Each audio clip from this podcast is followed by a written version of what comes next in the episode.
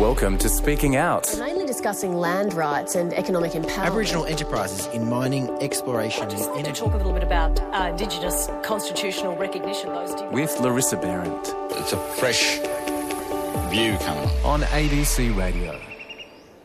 we see this as an Aboriginal issue, and I think that's really great in terms of we're putting Aboriginal people first and foremost in the discussion. But it's a community issue, it's an Australian issue. I think when we have something like the Makarrata, where you have Aboriginal people as a community coming to the table and saying, we want to move forward, I think that changes how we view each other as a community. That we're not just adversarial all the time. I think we're coming into a conversation looking at governance and looking at policy and what is the future for our country from a place of love. This is Speaking Out. I'm Larissa Behrendt.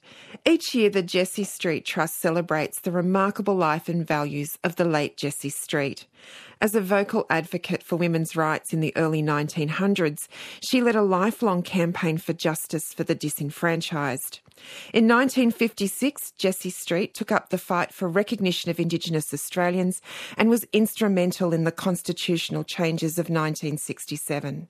Established in 1988, each year the Jessie Street Trust continues to honour her legacy by promoting projects that reflect the issues she championed. They include campaigns for peace and disarmament and the elimination of discrimination. This year, the Trust played host to an online forum in which it asked of the Uluru Statement from the Heart where are we now and where to from here? Since its delivery to the federal government three years ago, debate around the Uluru Statement has largely focused on the first of three elements those of voice, truth, and treaty. Minister for Indigenous Australians Ken Wyatt favours a legislated Indigenous voice to Parliament rather than enshrining it in the Constitution, and he hopes his proposal will pass Parliament ahead of the next election. It comes as a number of states and territories are making significant inroads on developing Indigenous treaties within their own jurisdictions. So, what is the likelihood of success, and what are the challenges that remain? These questions were a focus of the virtual discussion which I was privileged to facilitate. Joining the conversation were Federal Labor MP and Shadow Minister for Families and Social Services Linda Burney and actor and playwright Nakkiah Lui. Let's listen in now as the chair of the Jessie Street Trust, Liz Broderick, introduces the discussion with a touching tribute. Jessie was an activist, a feminist, and a lifelong campaigner for women's rights. But she also cared deeply about the elimination of discrimination against Aboriginal people. So when we thought about a topic for tonight, uh, we at the top of our list was raising aware- awareness of the Uluru Statement and also a greater understanding amongst all of us as to where it's heading and what we can do to support. But just a little bit more about Jessie. As you would know, Jessie was one of the original 15 members of the UN's Commission on the Status of Women. And I know quite a number of you travel to New York each year into the Commission on the Status of Women. It was this commission which ensured that the Universal Declaration of Human Rights stood as an affirmation of the dignity and worth of the human person and in equal rights of men and women. So Jessie, working with other women, ensured that the Charter of the UN, which promoted human rights without distinction based on race, language, and religion, also included the word sex. She was the first Australian on the UN Commission on the Status of Women. But coming back to our cause tonight, Jessie, who returned from overseas in 1956, championed the cause of Indigenous Australians. She encouraged the formation of a national organisation in support of Aboriginal advancement, and she worked on gaining an amendment to the Australian Constitution that would remove discriminatory references to Aboriginal people. Following vigorous campaigning by Jessie and many others, and particularly Indigenous Australians, her suggested amendments were eventually carried into the 1967 referendum, which amended the Australian Constitution to enable Aboriginal people to be counted as citizens in the census. So, in the 1967 referendum, Aboriginal and Torres Strait Islander people were counted. And in this 2017 Uluru Statement from the Heart, they need to be heard. So we're three years on from the Uluru Statement, and this is such a brilliant opportunity for every one of us to hear from three exceptional women, women whom Jessie would have been proud to stand in solidarity with, women who are campaigning to ensure that not just the messages, but that the action envisaged in this nationally significant document will empower Aboriginal people so that they might take their rightful place in their own country and that that becomes a lived reality. So, to take us and guide us through the conversation, can I introduce to you Professor Larissa Behrendt, AO, who will host our online discussion tonight with Linda Burney and Nakkiah Lui. Over to you, Larissa. Thanks, Liz. Thanks for such a lovely introduction. It's my really great pleasure to be involved with the event tonight. I've done a few things with the Jessie Street Trust and I'm really aware of her legacy and the good work that she did. And I'm also incredibly excited to have two of my favourite um, voices in Indigenous Australia here tonight, who both women who are so accomplished. And I should start with the Honourable Linda Burney and also say that she's a Wiradjuri woman, Shadow Minister for Families and Social Services and for Preventing Family Violence in the Federal Parliament. She was also the first Aboriginal person to serve in the New South Wales Parliament in 2003 she also trained as a teacher and helped to create the first ever Aboriginal education policy in New South Wales, which set the template going forward for standards for Indigenous education across Australia. And as many of you would know, Linda was very, very involved with the AECG setting that up. I think it's a really important thing to remember that although Linda's been quite a trailblazer within the Parliament, she started in policy at the grassroots, doing really strong community work with our community controlled organisations, really establishing the AECG in New South Wales as a force. And she has also, of course, been an important force within the reconciliation movement through the period of the Council for Aboriginal Reconciliation. Linda was incredibly active.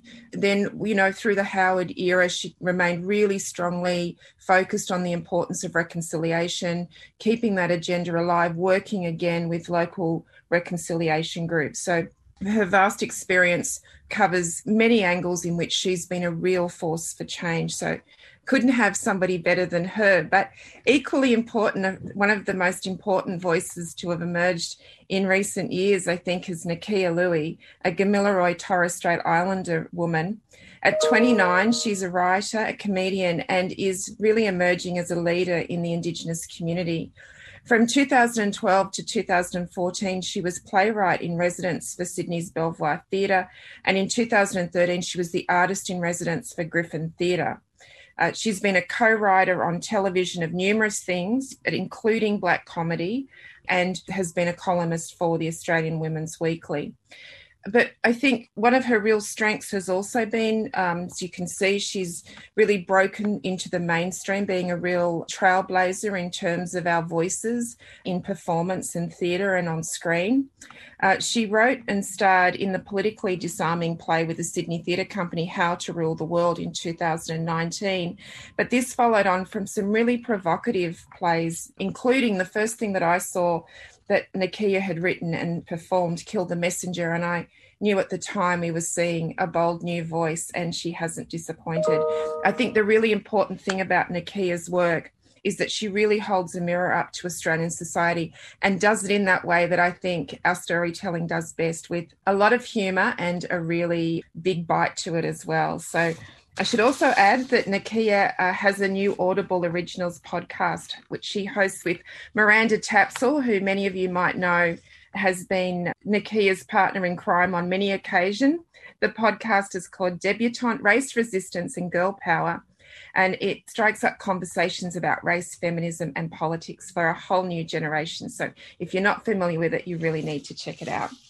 So I thought we would start, given the wealth of experience and knowledge that both our our panelists bring to the topic and the themes within the Uluru Statement, to talk about what the concepts of voice, truth, and treaty mean to them. So I might start with you, Linda, and I, I have allowed a little bit of time because these are big questions and you've done a lot of work on this topic. Thanks, Larissa. That was incredibly generous. And hello to Nakkiah. Larissa has asked about the concepts of voice, truth, and treaty, which are, of course, are at the heart of the Uluru Statement. So, the Uluru Statement, everyone, says three things. It says that there should be a constitutionally enshrined voice of Aboriginal people to the Parliament. It says that there should be a, a Makarrata Commission established to oversee agreement and treaty making. And it also says there should be a national process of truth telling. And Larissa spoke about, or Liz spoke about Jessie Street's involvement in the 67 referendum. And this will give away my age a bit, but I was 10 years old in 1967. So this is not ancient history. Those three concepts or those three notions are really fundamental to all of our understanding about Uluru.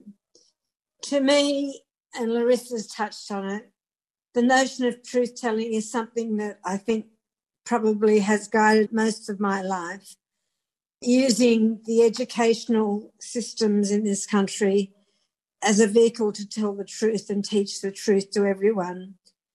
And truth is the truth of this country's story that I think more and more people are becoming interested in, wanting to know about, or do know about. And the amazing thing about truth, Larissa, it is within everyone's power to possess and get that truth. But truth is also important to the broader Australian community in understanding history, and in bringing us together. And that's what the concept of truth telling is for me. In terms of treaty and agreement making, it seems to me that with the establishment of voice, that is a vehicle to negotiate a national treaty with. There isn't one at the moment. And a treaty is a settlement. And it can be about many things. And there are many treaty processes already going on in Australia at the moment. Queensland's got the, very beginnings of one. Northern Territory is committed, and uh, Victoria is on the way. Until there was a change of government in South Australia, there was a process, but that's just sitting there. Um, there's a commitment from New South Wales Labor to enter into a treaty with New South Wales First Nations people when government changes, which inevitably it does. So, treaty to me, Larissa, uh, is really about an agreement. And if it's with the federal government, it's obviously about issues to do with the issues that federal government deals with. They're really big things like like tax and money and land and you know social security and a whole range of things but essentially it is about recognition. So I hope that explains to people uh, why those fundamental things in Uluru are very important. And what astounds me, and I'd be really interested in people's feedback on this, and I'd like your view and Nakkiah's view, Larissa, is that when I was on the Insiders program on Sunday with Ken Wyatt, and the question was put to him, well, why doesn't the government support a constitutionally enshrined voice. His basic answer was well, if there's a constitutional change, there has to be a referendum. And what if that referendum is lost? Um, and I just think that's a nonsense answer. And the idea of a constitutionally enshrined voice is fundamental to what Uluru basically said. I'll turn over to you now, Nakkiah, to give your perspectives on those big themes and, and follow up with some of the things that Linda's put on the table already. Um, yeah, and I just want to say thank you for the um, lovely introduction, Larissa, and thank you so much for having me and everyone involved. I'll be try and be quick, but I'm I'm super uh, humbled to be part of this discussion. So hopefully I can. I'm a little bit. I just want to listen, to be honest. But it's a really big question. I was thinking about this because I was on the Q and A panel in Canberra the day that the Uluru Statement was announced, and it was the same day that uh, Malcolm Turnbull and Barnaby Joyce and their government put a stop mm. to it, pretty much. And it felt like on the night, it felt like I remember feeling it was like because we dared to dream, it was if we doomed ourselves. Like it was somehow the Aboriginal community's fault because we had asked for too much. So I was thinking about that and what you know 2017 to, to 2020 today what does the what is the resonance of the uluru statement and what does it mean i think in terms of an indigenous voice you know i've uh, my parents are community workers i've seen the uh, effects of the work that you've done, Larissa, and, and you, Linda Burney, um, at BAG, you know, helped me go to my school in Canada. I wouldn't have had that opportunity if it wasn't for those communities. So, for two things, I think in terms of an enshrined voice to Parliament, even within my life, you know, I'm a young woman, I've seen Aboriginal issues being continually used as political point scoring, and you see community, whether it be uh, you, you, like schemes, mechanisms that are put in place to try and achieve equality, you see that dismantled when there's a change of governance, you know. And unfortunately, the thing about equity is that it requires work and it requires, you know, it takes a long time to to create equality. And so when you're continuously seeing structures and mechanisms that are put in place being taken down and pulled apart, I think that that has a huge negative effect. Also, Aboriginal people are accountable to Aboriginal people. That's why when you see like programs in our communities where you have seen the most uh, positive, impactful change, those have been things that have been led by Aboriginal people. You know, it's really, really hard to try and negotiate change within a power structure that disadvantages you if there isn't a fair negotiation. And so, if you're having to feel lucky that you have a place at the table because at any moment someone could take your chair and kick you off, then how are you ever going to negotiate within that? I think for me, when we're looking at a constitutionally enshrined voice to parliament, that's so incredibly important. When it comes to the Makarrata, and this is where I was thinking about this, and there's this saying, um, I think my dad told it to me, and it was communities can't have a future if they don't know their past. And I think within, you know, especially in 2020, where conversations and politics and values have become so adversarial. You know, we're almost kind of living in a post truth world in a way. The idea of knowing what our past is, the idea of having a history that shows different perspectives is incredibly needed in order for for our community to move into the future. And I think, you know, a Makarrata will do that. It's a truth telling ceremony, it's a forgiveness ceremony. You know, we need to be able to tell our truth without being told that it's a black armband history without having our perspective immediately dismissed. And I think, especially this year, in a year that's been so tough for so many people, where we've seen the Black Lives Matter movement, you know, come like all around the world. When we said people, you know, I, I don't think it really kind of matters about what you, how you feel about statutes, but where you're seeing people tear down statutes because they don't feel their voices are being heard within, I guess, a mainstream narrative. I think it's really important that we're able to have these mechanisms and conversations where we do have formalized structures where people can get heard and where we aren't, you know, truth telling doesn't become about political point scoring. And also in saying that, with the Makarrata, you know, I think, you know, faith without work is pretty much dead faith in a way. And what we need to be prepared for, I think, with the Uluru statement is that it's really just a step towards creating change. We don't know what the answer is, and it's not one solution fits all. But um, I was just thinking about what then the future looks like. And I think we see this as an Aboriginal issue. And I think that's really great in terms of we're putting Aboriginal people first and foremost in the discussion. But it's a community issue, it's an Australian issue. I think when we have something like the Makarrata, where you have Aboriginal people as a community coming to the table and saying, we want to move forward, I think that changes how we view each other as a community, that we're not just adversarial all the time. I think we're coming as cheesy as this is, it's coming into a conversation looking at governance and looking at policy and what is the future for our country from a place of love you know and I, I, think that's a value change that has a huge impact on everybody in this country especially people who because of their identity whether that be because they're women their age their sex their race if they have any type of marginalization because of who they are i think that's an incredibly important context in which we try to achieve equality.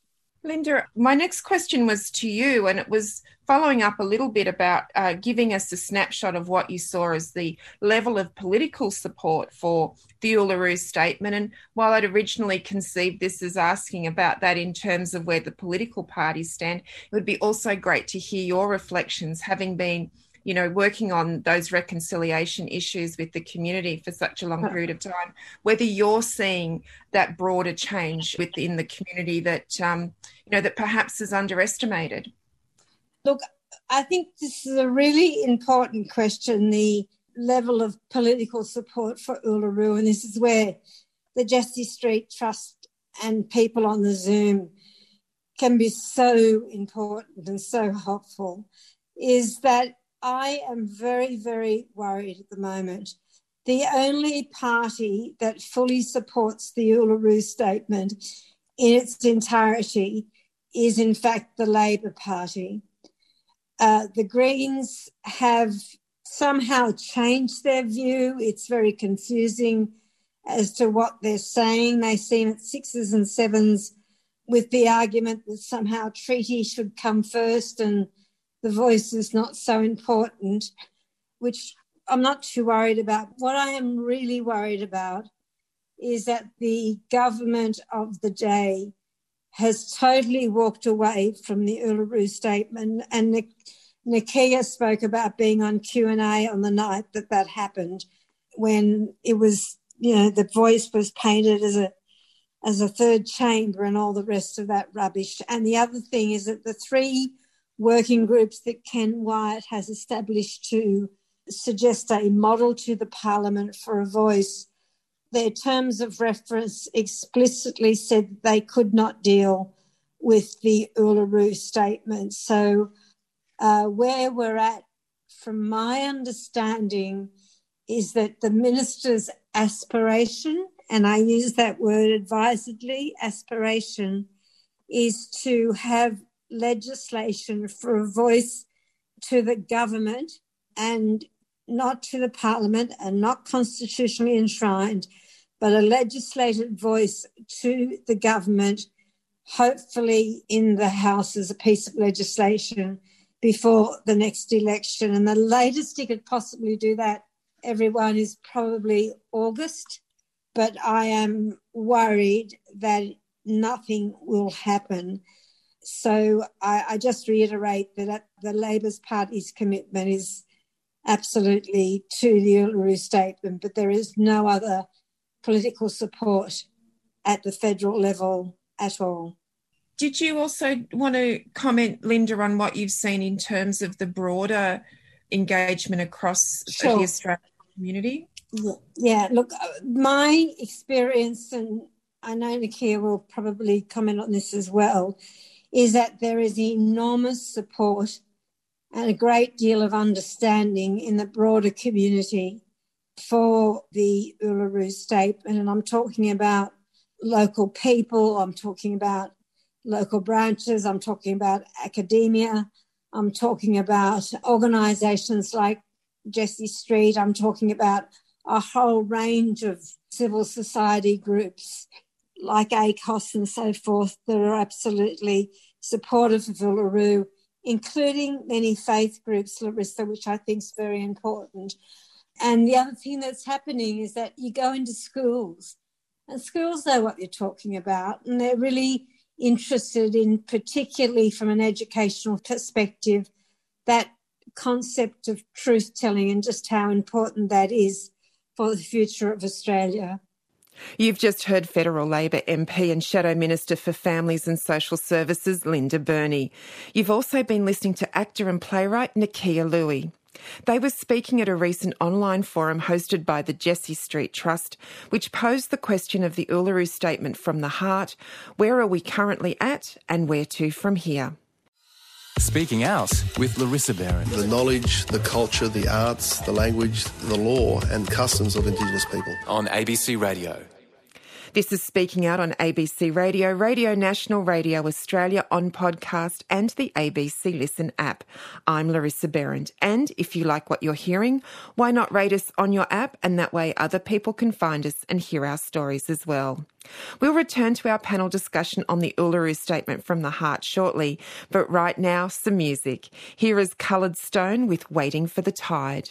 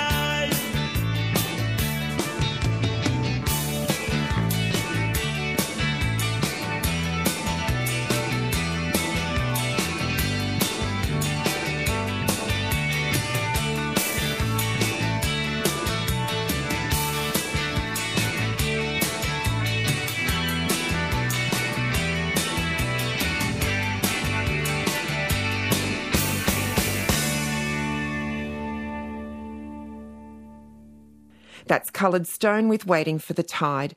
Let's hear more from the panel now, and we pick up the conversation with Nakkiah Lui, reflecting on the importance of truth telling and the central role that Indigenous storytelling brings to the process of reconciliation. So I think when I first started writing on Black comedy, which was in 2013, and one of the reasons I became a writer, I guess one of the, the reasons I became a writer, a little bit about my origin story might answer this a little bit, is I started writing after my grandmother, who grew up in a housing commission home in St. Mary's. She had really bad white termites, and the termites ate away at the house. And eventually, what happened was my grandmother fell through the floor and she went to hospital and she never came back after that. She passed away not long after. And I took a year off uni to help care for her. The reason I bring that up is for me, you know, I thought I was going to be this, uh, I guess, this amazing lawyer. I was a terrible law student. I was no you. Um, so it's really great that in a way I didn't end up there. I uh, always like stories more. But um, I wrote a play because I saw the bureaucratic institutions and I got so frustrated with it because in my to me I couldn't even help my nan. And so after she passed away, I, I I wrote a play, which sounds really silly, but um, I wrote my first play, which was This Heaven in 2013. And then the play after that was Kill the Messenger.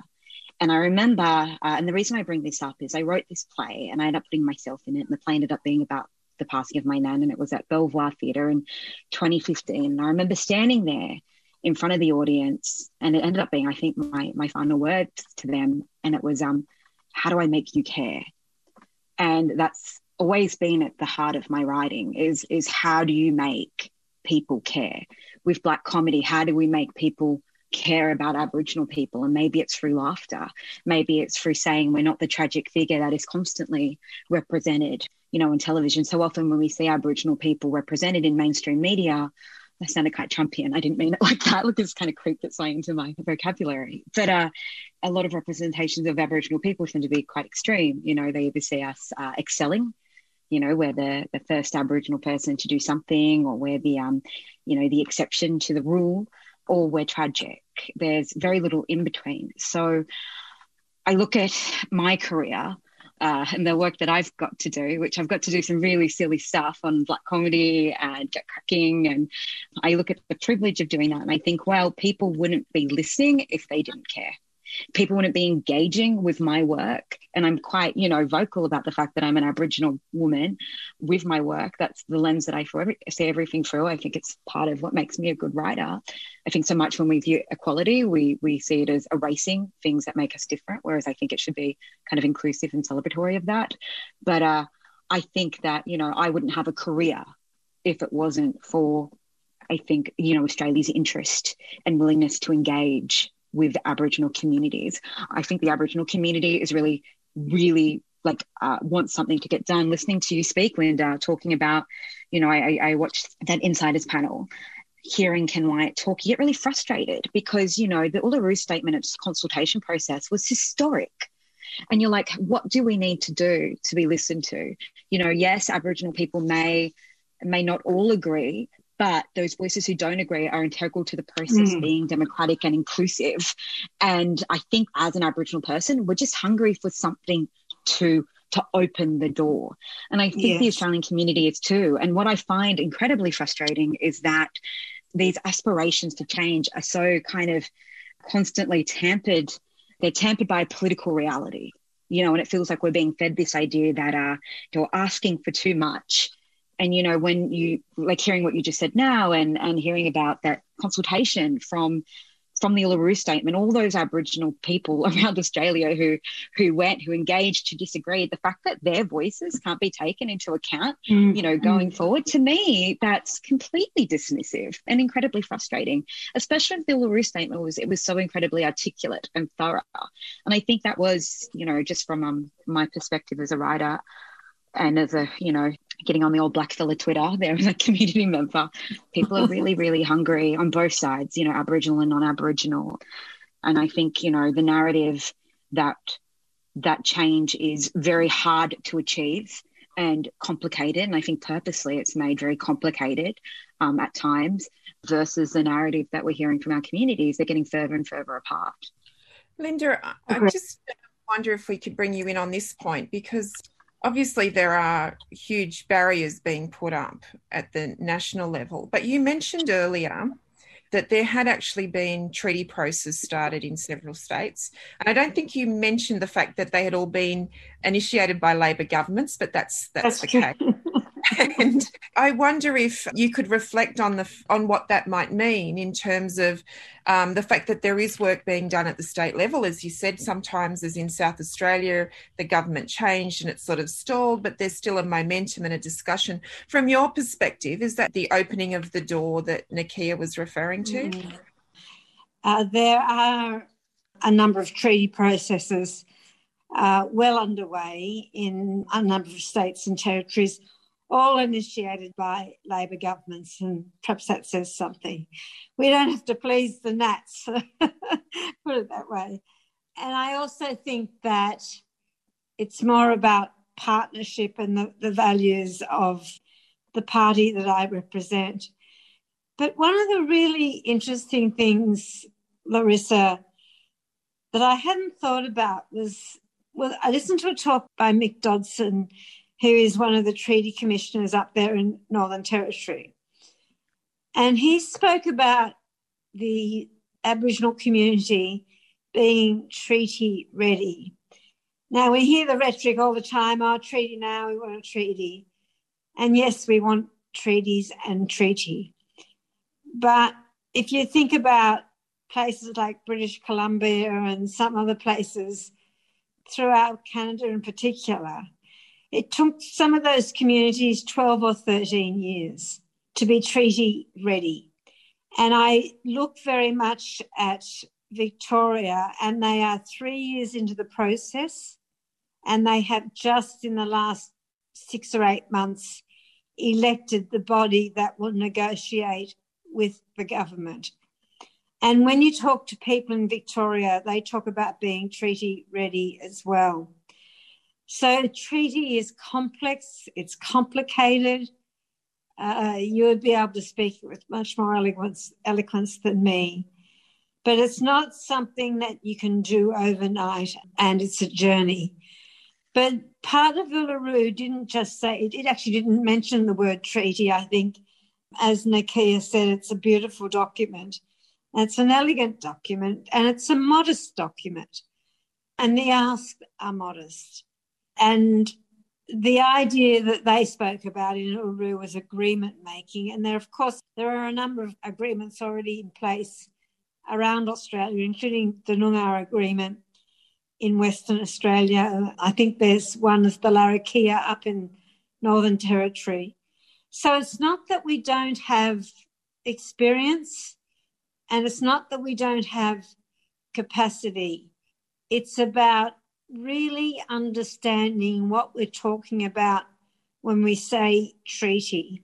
It can be something as simple as place names and and sharing of national parks, or something as complicated as tax law. So there has to be a body to negotiate a treaty with. And that's why the voice is so important. I hope that makes sense. No, that's great. And, and I always love that really important reminder that aggressive colonisation has taken place since 1788 and we're expected to do the work to heal it in 12 it's always a really good reminder. And uh, Nakkiah, I guess one thing I wanted to just draw out your work, as you say, particularly something like Kill the Messenger, very much from your own experience and your family's experience with systemic racism. And I wonder, from your perspective, how you see the connection between the big ideas in the Uluru Statement and those really practical issues systemic racism, deaths in custody, you know, overrepresentation in the criminal justice system. I know that's a big question too, but I wonder if you had a few thoughts around that. yeah, I have. I have a few. Um, I'll try and be concise. You know, it was when the Uluru Statement came out. Um, I asked my parents, like in 2017, when they um, announced it. I asked my parents. Um, I actually found the notes from my phone today. I asked them about 1967, and um, both my parents were uh, 12 at the time. Um, I asked my mum if she could remember anything about it, and she said no. Um, uh, my dad said he felt excluded because he was taken out of art class to do some art, probably for cultural awareness. He said as a bit of a joke. Uh, but I thought about my parents, and my mum lived in a tent for a huge part of her life. My dad didn't use a toilet until he was eight. My grandparents had dog tags to say that they could be honorary white people. My family are very accomplished people, but they've had to work really hard. And, and my sister and I have had you know, we have a lot of privilege because of their hard work. And I think that's from cultural shifts.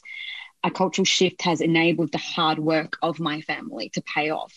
Um, the reason I bring up cultural shifts is I do think that, you know, very much speaking to what you're saying, Linda Burney, is that you know treaties and the political discussions and the legislation can be very, very complicated.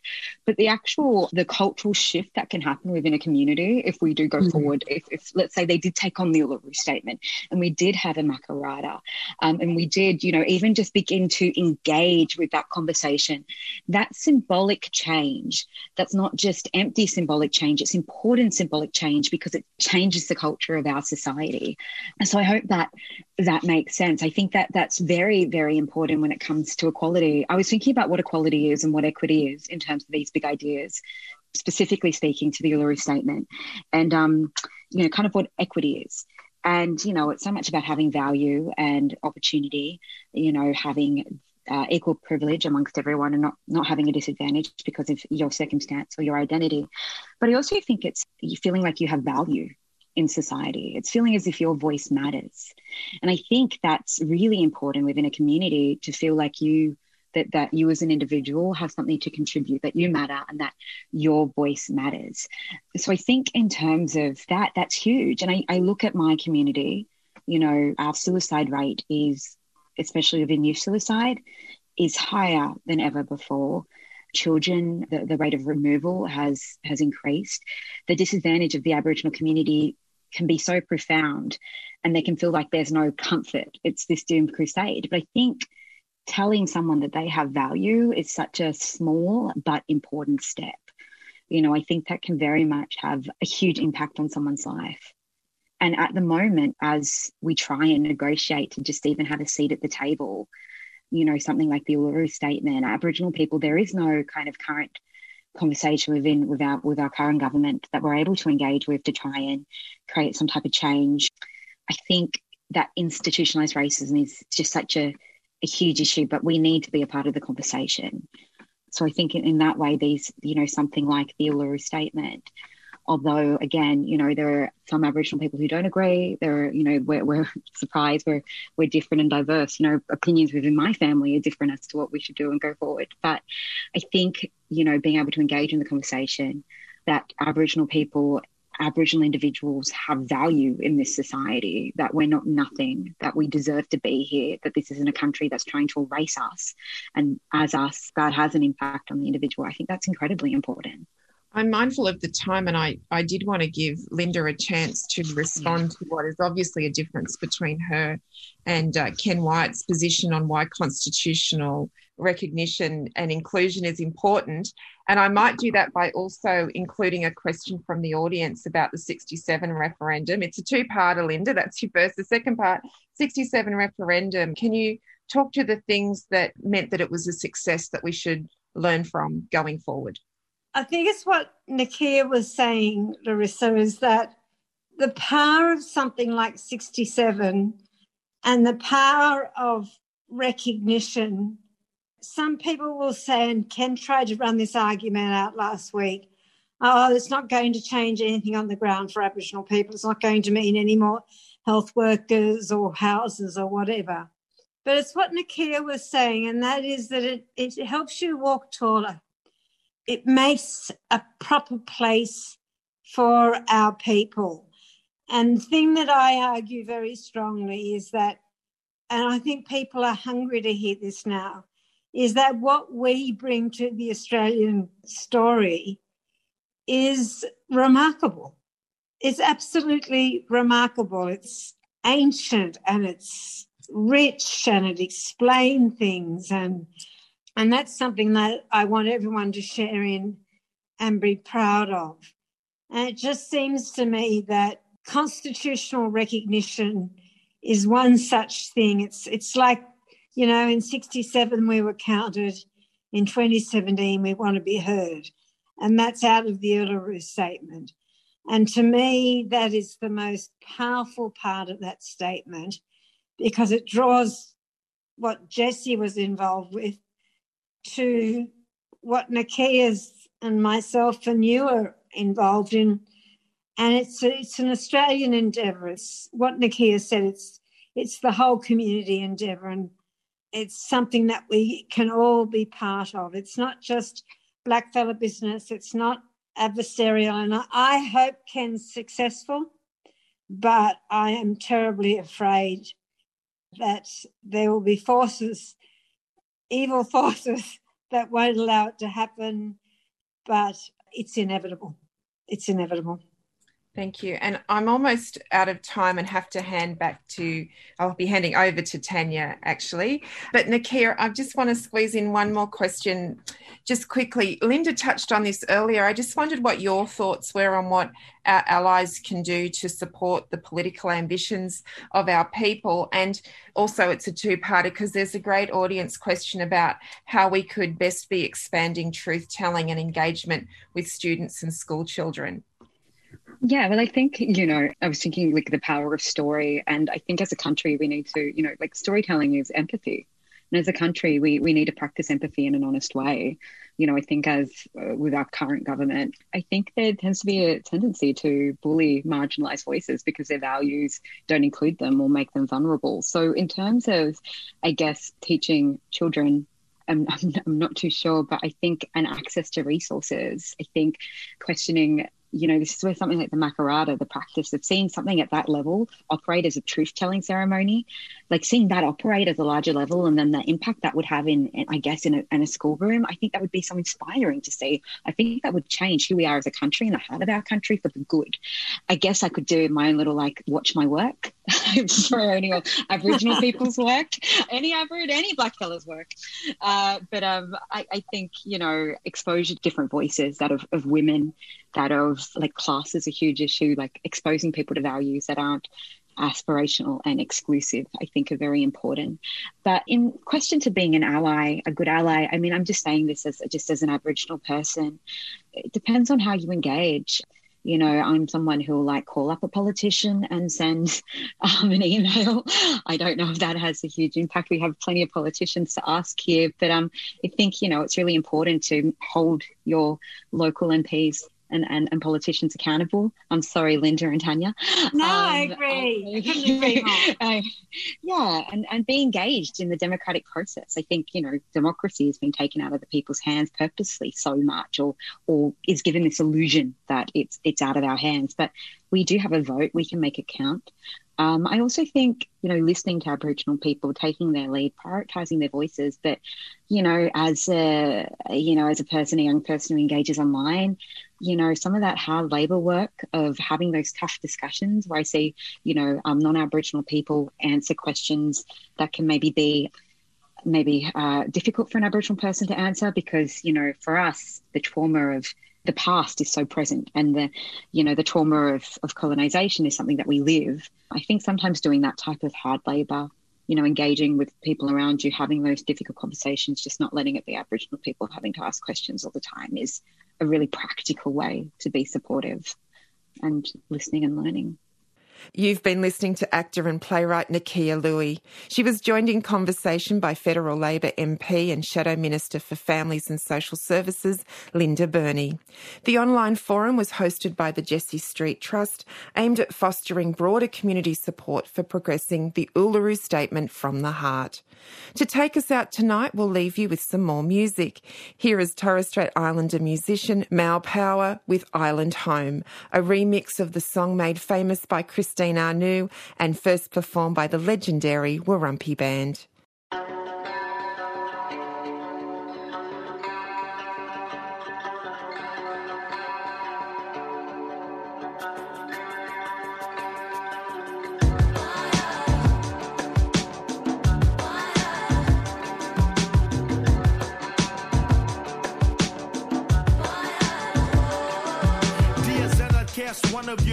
Done did it. North Star Island warrior, live in spirit, still with it. Had to cut this track to bring it back. Put the Dhari and the Star banner on the map. Plant the flag, blue, green, white, and black. The five regions connected me to that. In fact, this verse for all the islanders across the nation. We like Tage, we connect to culture like constellations. The vibration, steady, steady, a rap, and I can hear the island drums keep calling me back. But I move like the ocean wherever I roam. My power bring it back home. They say the home is where the heart is, well let it be known. I left my heart back there where the Malu people roam. So I will do this from the heart of my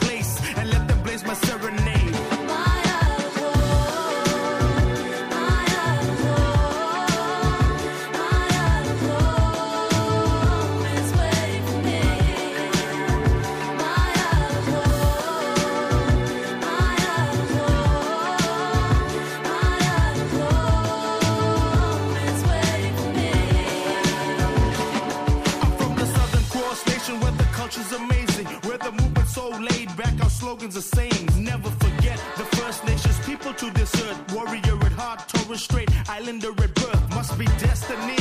Shut the gate when you feel it. Remember this title, one blood, hidden image. Open opportunities, cause we did it. Living life to the fullest and loving every minute. Rep the sunshine, state far north, it's hot. Mike GC hooked it up. VIC be the spot. NT Tazzy, hip hop, not respect. New South Wales, ACT, Australia, but one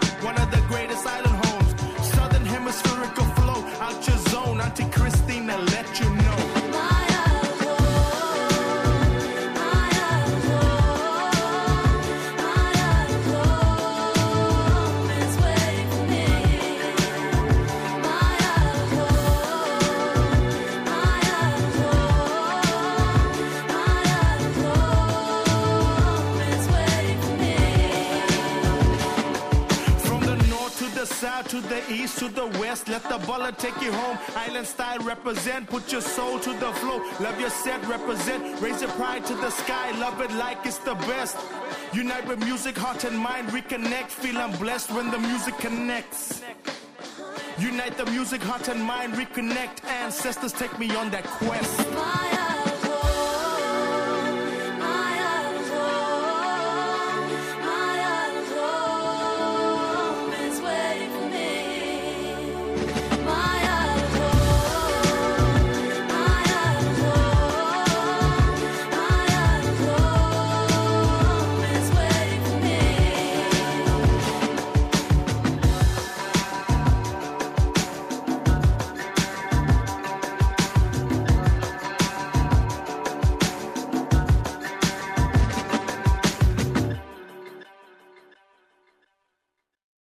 That was Mal Power with Island Home, his take on the Warumpi Band classic.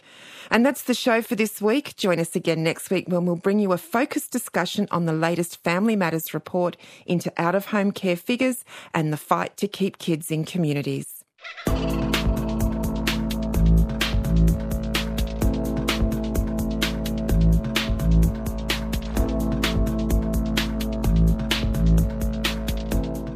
Speaking Out is on Facebook, and you can email the program speakingout at abc.net.au. We would love to hear from you.